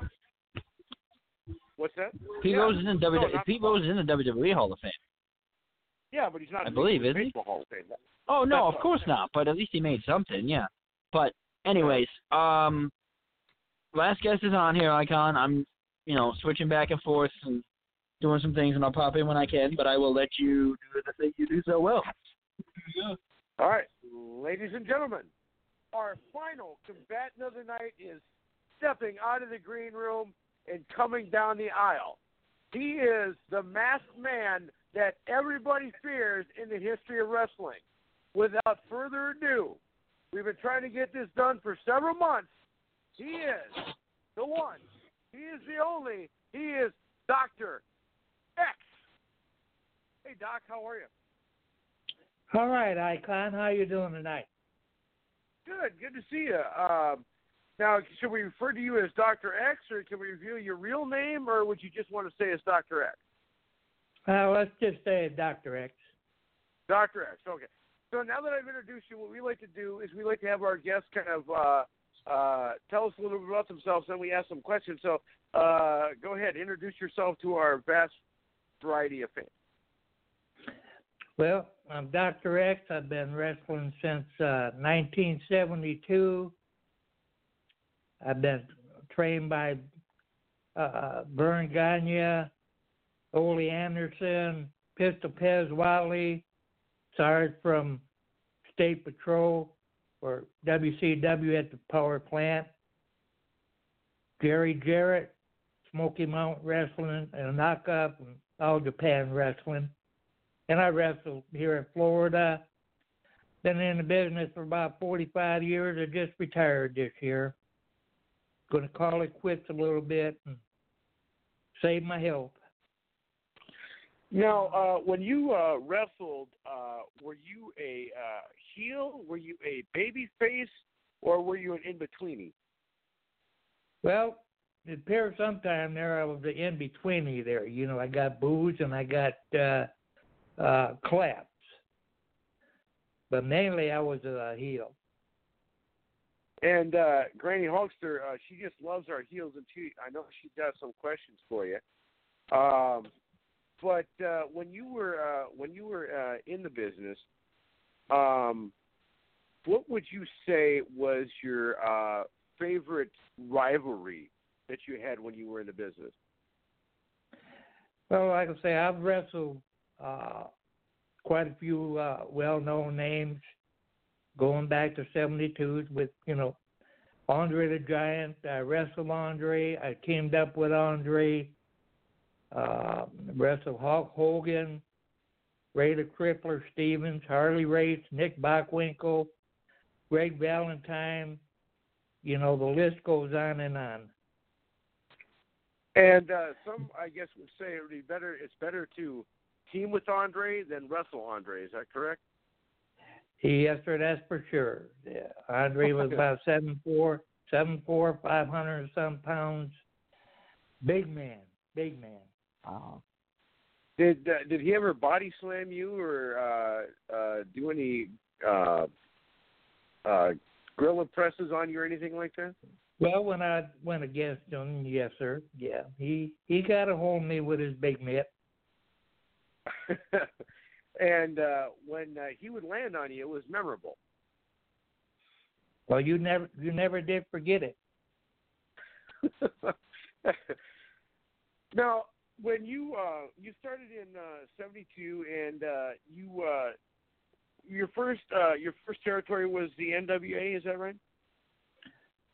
Um, yeah, NWA, uh, Verne Gagne's territory. Uh, then I went to uh, All Japan Wrestling. and I went to uh, uh, the power plant in, for WCW uh, and wrestled for them for about five, six years. And, you know, hit the Now, road you, pretty uh, heavy. When, you were with the uh, when you were with the WCW, uh, was was it uh, was Eric Bischoff the promoter at the time, or who was the or was it Dusty Rhodes at the time? Now, Eric Bischoff was. It was Eric Bischoff. Yeah. Now I'm, I'm just kind of curious. What is it? What was it like working for and with Eric? Uh, it was it was pretty good. Uh, you know, I enjoyed it. Uh, most of my time was spent at uh, uh, center stage there in Atlanta, Georgia, and I did I did a couple uh, shows there in uh, Panama City uh, Beach, Florida. Now you mentioned uh, you know you worked uh, at the power plant. Uh, you uh, you uh, so you got to train many wrestlers too, then, right? Uh, you could say I try to look after the the young ones, but like I say, I got uh, you know I was pretty well trained, but when you went with uh, you know WCW, it's just like you know starting all over again. Like I say, they had their uh, set of rules and, and the way they wanted stuff done, and like I say, the the training with uh, Ole Anderson and Pez, Whatley. Uh, was a tremendous experience for me, even though I was a, a veteran. So even uh, you know they so basically everybody got treated equally, whether they were just starting out or whether they were uh, a veteran. Everybody was basically on the same level playing field, right? Pretty much, pretty much, yes, sir. Now, did you uh, did you uh, get ever ever? No, I met him a couple of times, but uh, never did uh, wrestle him. Uh, my my main feuds, uh, people that I really uh, wrestled with uh, through my career was pretty much all the uh, Armstrongs, um, Rocky Johnson, Robert Gibson, Ricky Morton. You know, Oh, from like, the Rock and Roll Express, right? Rock and Roll Yeah. Express, my one of my favorite tag teams. So uh, that well, was. I'm, uh, I, uh, I'm Dr. not going to say. Yeah, Doctor. I'm not was going to uh, say anything Hulkster. about it. I know what that now? uh, she's got some. Uh, that was Granny Hulkster. I know that she's got some questions for you. So, uh, Granny, if you want to go ahead and ask, go ahead. Well, um, who was your most, I guess, toughest opponent or most challenging match? I know there's probably several that you- that you've had throughout your career. I, I would say uh, in the uh, late uh, 80s, uh, I got a win over Hulk Hogan. I think that was uh, uh, my biggest match, and then I had you know title shots with uh, uh, Tom Zenk, Z-Man, WCW, Mhm, you know, mhm. Mr. IRS. Another one of my favorites. Well, Well, we I tell you, I'm old. I I'm old school wrestling. I've been a wrestling fan. I mean, I'm 55 years old, and I've been a wrestling fan ever since I've been. I I I mean, I've watched Harley Race. I've watched Greg Valentine. I've met the Rock and Roll Express on a few different occasions, and my my nickname Granny Hulkster. I was actually given that name by a coworker of mine because I love wrestling. So I had a friend make me a T-shirt said, "What you going to do when Granny Hulkster goes crazy on you?" And I started wearing it to all these independent shows that I went to here in Arkansas, and to this day, I am still Granny Hulkster, and I have, I mean, I've met people like Hacksaw Jim Duggan, Tommy Dreamer. I mean, just the list Right. goes on, and I'm a huge fan. And when it comes to the heels, oh, I love giving the heels lots of grief. I mean, I boo them. I I have been handcuffed to a manager at a wrestling show. I mean, whatever they ask Granny to do, if it's something I can do, I, I love to oblige to help make the show more entertaining for the fans. And I'm not even a wrestler though. I'm just a fan, even though I've been threatened, been thrown in the ring a few times. Well, that's that's that's good. Yeah, I learned uh, to love wrestling. There, uh, my parents used to take me uh, when I was a little boy there to uh, in Racine, Wisconsin, where I grew up. Down there at the lakefront, there. That's when you had, uh, you know, you had Verne Gagne, you had uh, Wilbur Snyder, uh, and uh, the Brunetti brothers, and. Uh, several uh, of them, you know, the name slips uh, my hand. But uh, she was always getting us kicked out. She she was always uh, taking a, and um, she's she's passed away, you know, bless her heart, but she loved that wrestling and she took it serious and she used to jab the little pins uh in the heels uh butt And they they they'd kick us out of there. And like I say, that that's what got me interested uh, uh, in in wrestling. And like I say, whether the people loved me or hated me uh, for almost 45 years, you know, I gave it all I had.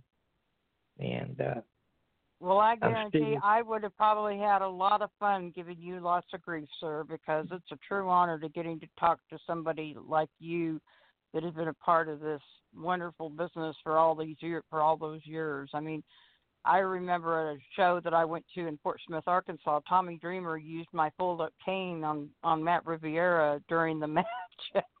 I mean, it was for traditional championship wrestling, and I love. I mean, I I I love helping it make fun for the fan, you know, for the fans. I mean, right. they tell me they tell me to sit down and shut up, and they tell me they say, "Well, don't you have a curfew at the nursing home?" And I told one of the wrestlers one time, I said, "No, baby, I got the keys to the building." I pulled my car keys out of my purse. I said, "I got the keys to the building." You got the keys to the building, huh? That's right. I'm- That's right. I'm in a pretty good area right now. Uh, I've had uh, several matches uh, in the last year with. Uh, uh, you remember the the Wild Samoans, Mhm. twelve or sure twelve or fourteen time, you know, tag team champions with WWF. Mhm. Yeah, Seek I and sure I we do. go we go way back.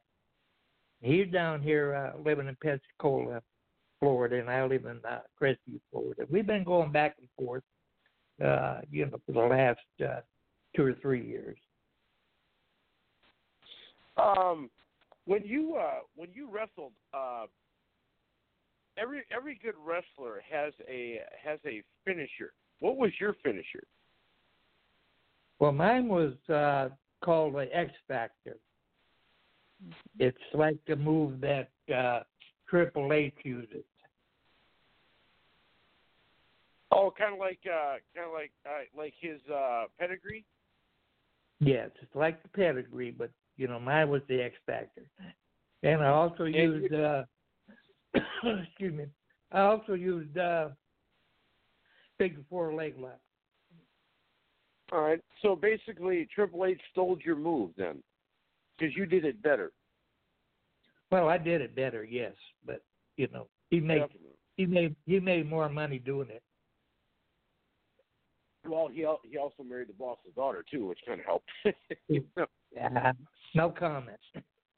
No. so now, uh, i- now, did you uh, did you work for uh, either Vince McMahon Senior, Vince McMahon Junior, or did you work for both? No, I didn't work with uh, either one of them. Uh, Oh, okay. I've got a I've got a good friend in the business now, uh, Jinder Mahal, oh, and you're he was yeah, he's a good friend of mine.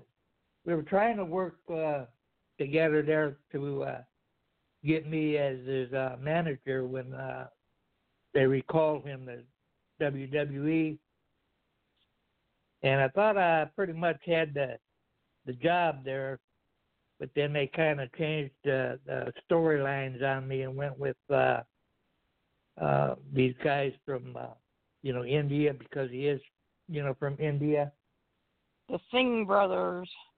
Yeah, and they got brought them in instead of me, so that kind of left me out, you know, to hang. Well, that's but not fair. That, that's just the way the business is. Well, I would have been liked to been there too, but you know, that's just the way Now, the is business there- is. is is there uh you know is there you know you know because you know the WWE you know they have uh, you know they have uh you know they have the Hall of Fame they put wrestlers from all walks of life in there and everything uh if they um if they called you and said that we want to put you in the Hall of Fame is that something that uh you'd uh, go for obviously or would you rather just pass on it and not want to have I would rather, it? I would rather just uh, pass on it myself. That's just me. Uh, you know, they you got entertainers in the Hall of Fame, and most of the wrestlers in the Hall of Fame had worked for WWF or WWE at one time or another. Uh, the only one that I can recall uh, so far that didn't was uh, Bullet Bob Armstrong. right But just the Armstrong name in itself carries, you know, worldwide. Right. You know, and they you know they have Goldberg in there and they have DDP in there and you know, of course those guys spend most of their careers with, you know, WCW like yourself. You know. Yeah. Now, do you um uh do you you know you mentioned that you recently retired. Now, you still make uh appearances every now and then, don't you? Yeah, I'll do, uh, you know, legend matches or, you know, a meet and greet if uh, call and, and the money's right, you know. And uh speaking of uh, speaking of that, uh by the way, and I was going to thank you. I did get your pictures today. I appreciate that. All right, no problem. All right, and I know that the uh, the kids will be happy about that uh, come December time. Um, so if um, one thing that we uh, always uh, have our uh, guests do is we have them cut a little line or promo for us, and uh, we're, we'll have you do that. So basically, I mean, uh, everybody seems to either want to write it want to write it down or they wing it. But basically, uh, you'll say uh, your name. This is Doctor X. Uh, you're listening to the Attitude Era Live with the icon, the Big Swing, and Granny Hulkster. Then you can say whatever else you want, and then uh, I'll count you down from five seconds. And then if we have to do a couple takes, we can do that. You want me to write that down? Well, if you want to, or you can just wing it. It's up to you. Oh, You're- my you're- memory's not my memory's not not all that good to wing it. Well, I'll tell you what, you're you're bigger than me. You can crush me, so you can do whatever you want. Uh, what? Why don't me, you repeat? I never. I don't want to get on the the wrong side of Doctor X. I know. no, you don't, Mhm. Icon, because he might put you in a headlock and body slam you. He might Well, put the the, X factor on. He might put the X factor on the Icon. Well, no, he. Well, no. What he would do is he'd put the X factor, then he'd put me in a figure four leg lock. That's what he would do. Well, yeah, that too. I mean, you you just better you Now, better what- watch yourself there, Icon. we just we just stretch him a little bit. oh, that would be awesome. Anyway, uh, so yeah, so if you want me to just go ahead, and if you want to write it down, you can, and then we'll just have you do the the promo then. Okay, I'll write it down. Go ahead and shoot. Uh, okay, uh, you'll say your name. All right, Doctor X. Yeah, you're listening to the Attitude Era live. I'm listening to the Attitude Era Live. live. Era, Era. Okay. era, E R A. live. Attitude With- Era Live. Yep. Live. With uh, With- the icon, Okay. the big swing, The and Big Granny Hulkster. The, the Big Swing. And Granny. Granny Hulkster, Oh. just like Hulk Hogan, Hulkster, H U L K S T E R. Now you know you know I beat him, don't you? Yeah, I know you Yeah. did, and that's okay. That's okay. You know, like I said, this I- was just a nickname that was given to me probably about cheated. 16 years ago, and I cheated, but I beat him. Well, you know, hey, it's only as the old saying goes. I know many heels in the business, and they say it's only cheating if you get caught. So you you know, apparently that's you must have not. Apparently you must have not got caught. No, my black my brass knuckles does wonders. Oh yes, I, I have a few independent wrestling friends who like to bring out brass knuckles to the ring. Matter of fact, I, I have a friend in Oklahoma that does independent wrestling shows for kids that have got cancer called Wrestling for a Cause, and they have a little group of them that they call the Villains. And their one guy, Alex Royal, he likes to bring brass knuckles to the ring. He's the one Which that's always the- teasing me about getting have having a curfew at the nursing home, you know. So Yeah, I, I never went no place without my brass knuckles. Which Nah, is I've- a- I've you another did. done- reason why. Which is another reason why I would never mess with you. All right. So uh, I'll tell you what, I'll count you down, and if you're ready, we'll we'll give it a shot. And like I say, we had to do a couple things. We can do that. All right. All right, ready? Here we go. Five, four, three, two, one. Yeah, this is Dr. X. We're listening to the Attitude Era live with the icon, the big swing, and Granny Hulkster. Awesome. You you can't you that can't was beat that awesome, one take. fantastic. Everybody's been doing it one take today.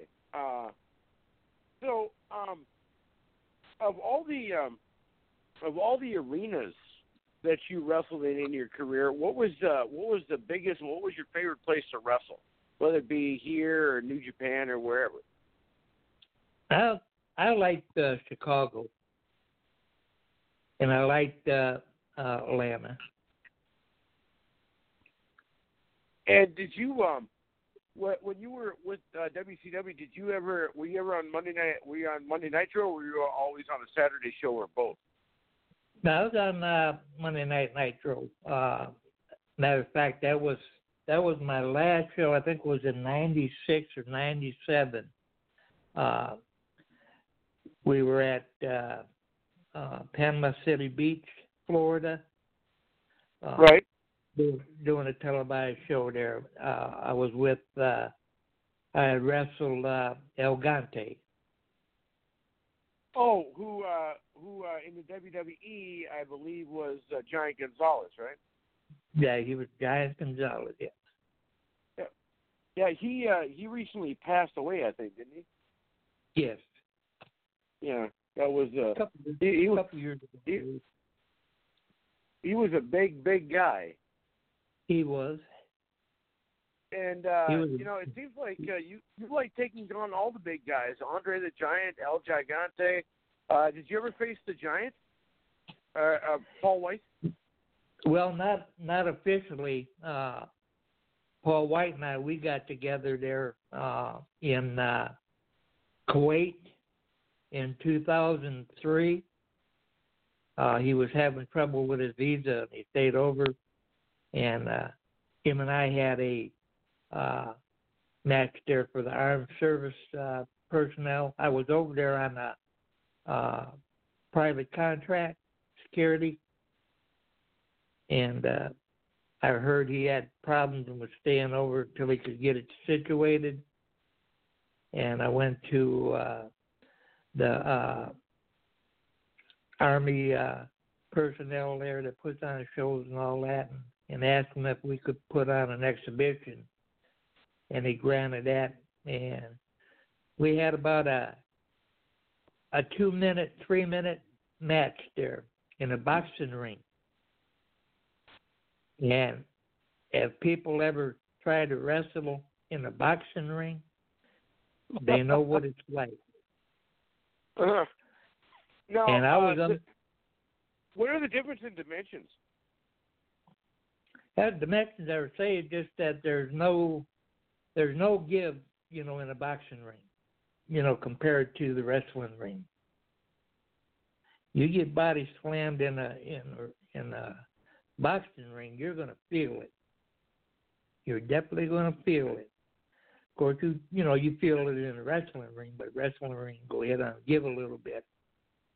But boxing rings uh, they don't. And he was fixing to pick me up with a choke slam and I kind of wiggled down and slithered out of the ring and looked back at him and motioned, you know, oh heck with you.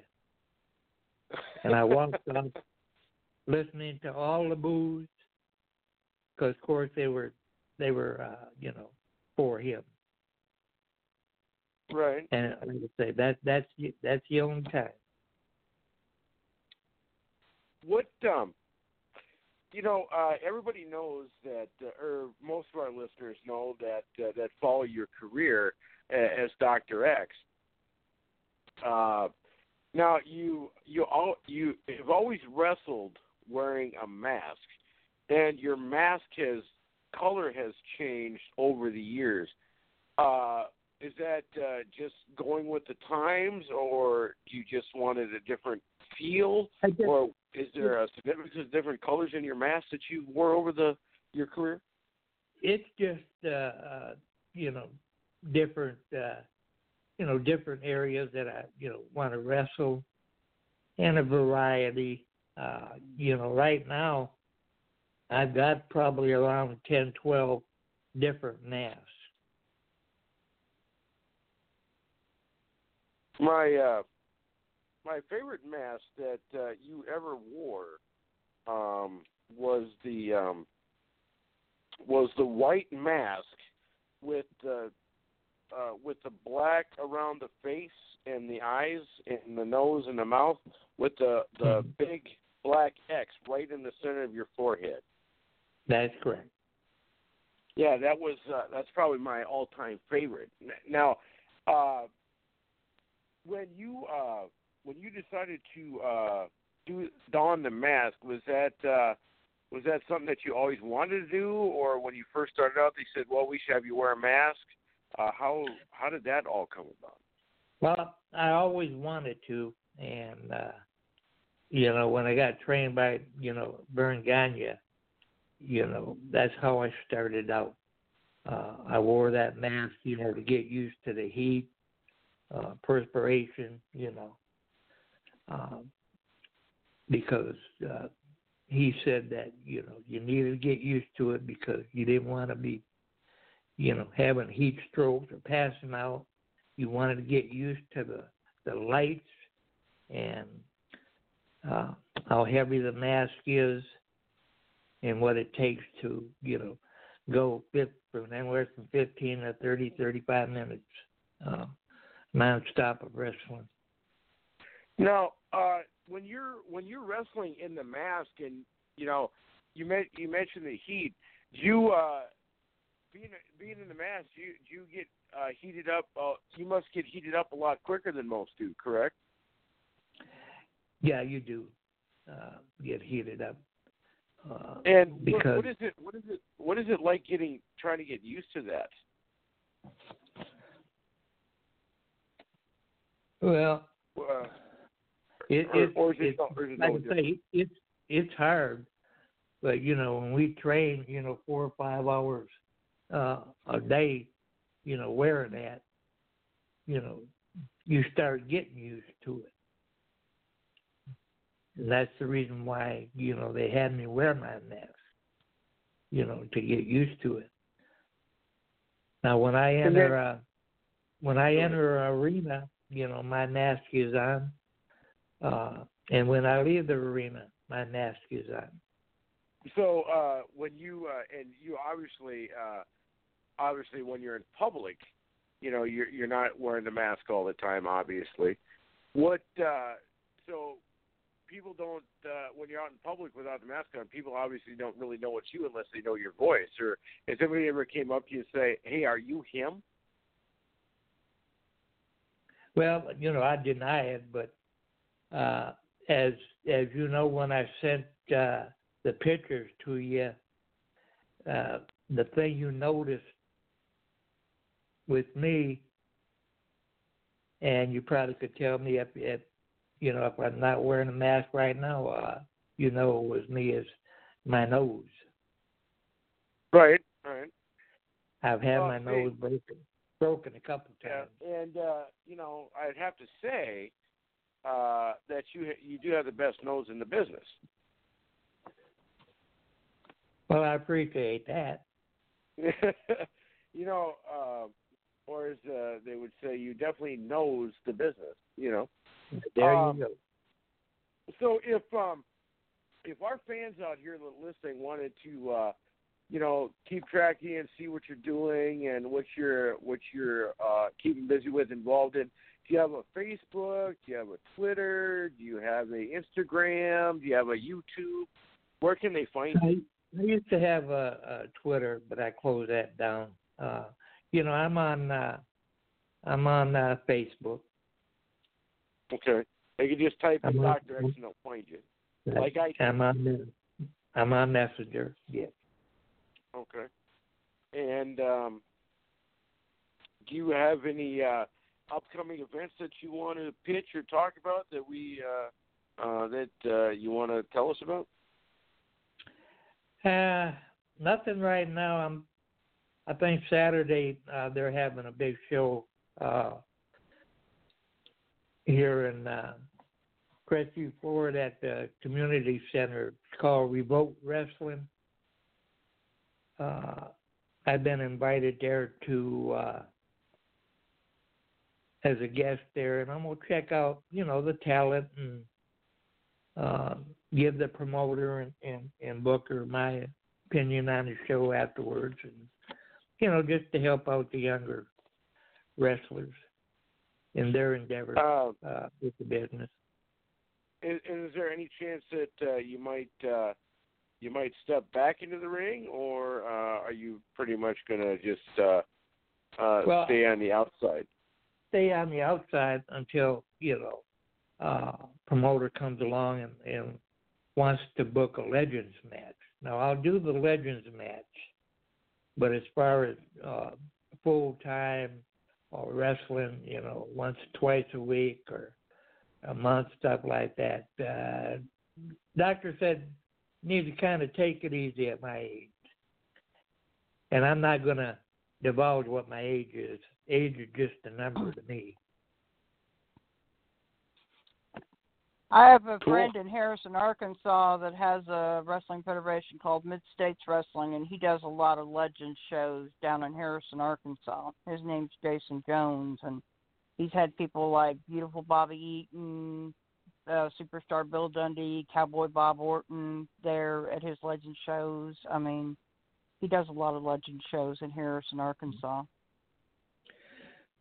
Well, do a little bit of do a little bit of plugging for me, my dear.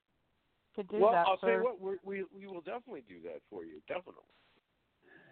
Now I know you need a license uh, to wrestle in Arkansas. Is that isn't that correct? I'm sorry. I think you need a license to wrestle in Arkansas, correct? Yeah, yeah, you yeah, you do. You do. sometimes And, But uh, like I said, I, I I'm not a, I'm not a wrestler, even though they've threatened to throw me in the ring a few times. And Yeah, a uh, lot of- I'll tell you what, Granny Hulkster is the kind of gal that you don't want to mess with because if What? you mess with her, not only will she beat you with her cane, she won't send you a batch of cookies either.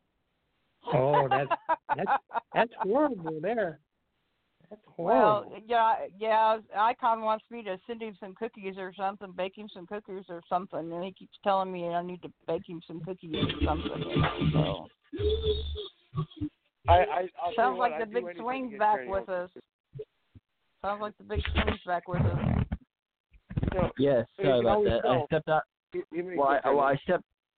Well, I stepped down to the hallway so you can hear the music. So, um, yeah. What's up? I've been uh, listening the whole time. have, uh, It's been it's been amazing. you have uh, you have anything you want to ask our guest before we uh, take it off? Um, I don't know. You guys did a good job of covering a lot of it. A lot of the same stuff I would ask. So, um, you know, I, I really I wanted to know the significance of the mask and why he chose to wear a mask. Uh, some wrestlers do, some don't. But I mean, I think I think we did a good job of getting an idea of that. So, I, I'm good, man. I I was working the switchboard tonight. I I don't, you know, I have a lot of other stuff going on. So I was I was on YouTube control this one, and I think you did a stellar stellar job. All right. And uh, well, I'll tell you what, uh, we got a we got a few minutes left of the uh, of the show here that we'll close out. But uh, Dr. X, we do appreciate you joining us, and uh, Yes, we thank you for we think that thank you for all you do, and uh, I'll stay in contact with you. Uh, you're one of the few that gave me your phone number that does not have a restraining order against me, so. Uh, I'll, I'll, keep, I'll stay in touch with you, and uh, I appreciate. Uh, Well, as long as you don't, as long as you don't abuse it, abuse it, I'm, I'm, i you're good with me. Well, I'll tell you what, I that that figure four leg lock thing sounds awfully painful, so I'll, I will mind my P's and Q's. Yeah, But it, uh, we it, do- There we it go. definitely can do and uh, we want to thank you so much. I appreciate it. Thanks for having me on the show. Thank you, Doctor. That was Thank you. Dr. X. Thank you, man. Dr. X, everybody. And again, it's been another wonderful Monday. Icon, do we have any special shows coming up, or are we going to be back on, on next Monday? Uh, well, we'll be on uh, next Monday, but we will be having a special show. I do believe it's July 9th. Uh, I'll have to look at the record. I'll tell you guys more about that uh, next week. But we're going to have an entire wrestling organization taking over the show with us. I have no idea which wrestlers are calling in. It's going to start with one. He may piss his opponent off, and he may call in. So it's just going to be a live shoot uh, that show. And uh, Which is my favorite kind of show. We, we've had a lot of those, and they've always been entertaining. and uh, Granny will hope that uh, you'll join us for this.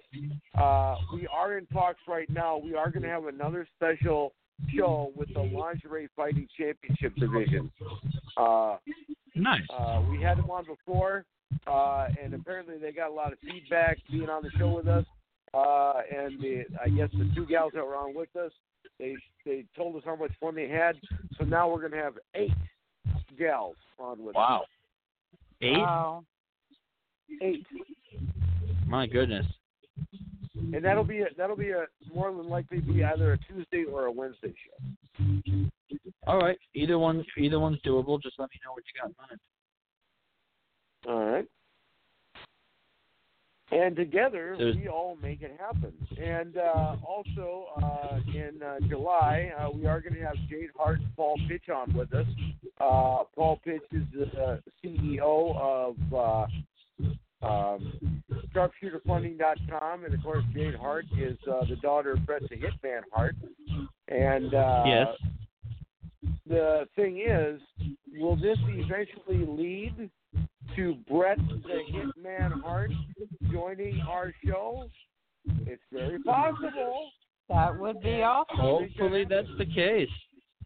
I mean, in the long run, that's the goal. And uh, you know, if, if that can happen, obviously, I think uh, Icon might need a new change of pants after the end of that show. So, you know, we'll, we'll, we'll see. We'll see what happens. I mean, he might have to go down to that to that North Fargo Walmart and uh, pick up a pair of slacks. So, anyway, Well, Icon, I am I- getting the. Uh, huh? I get all my pants now at Duluth Printing Company now. So Well, then go there then. But either way, he's going to need new ones if we're able to get Bret. So again, Bret uh, and the Hart family, thank you. We're going to play this uh, one more time here. Let me just go ahead and find it. Here it is.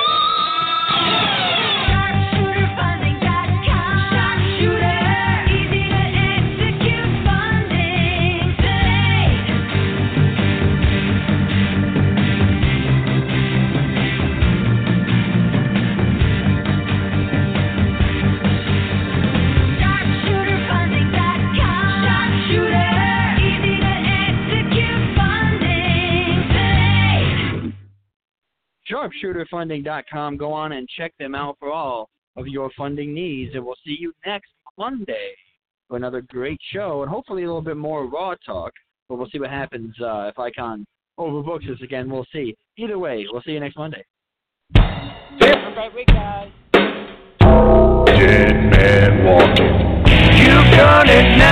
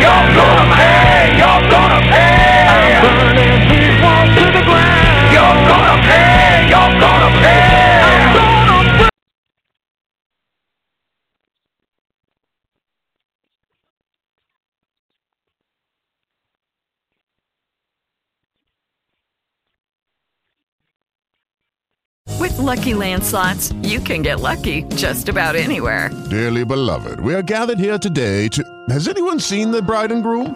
Sorry, sorry, we're here. We were getting lucky in the limo and we lost track of time. No, Lucky Land Casino, with cash prizes that add up quicker than a guest registry. In that case, I pronounce you lucky. Play for free at LuckyLandSlots.com. Daily bonuses are waiting. No purchase necessary. Void where prohibited by law. 18 plus. Terms and conditions apply. See website for details.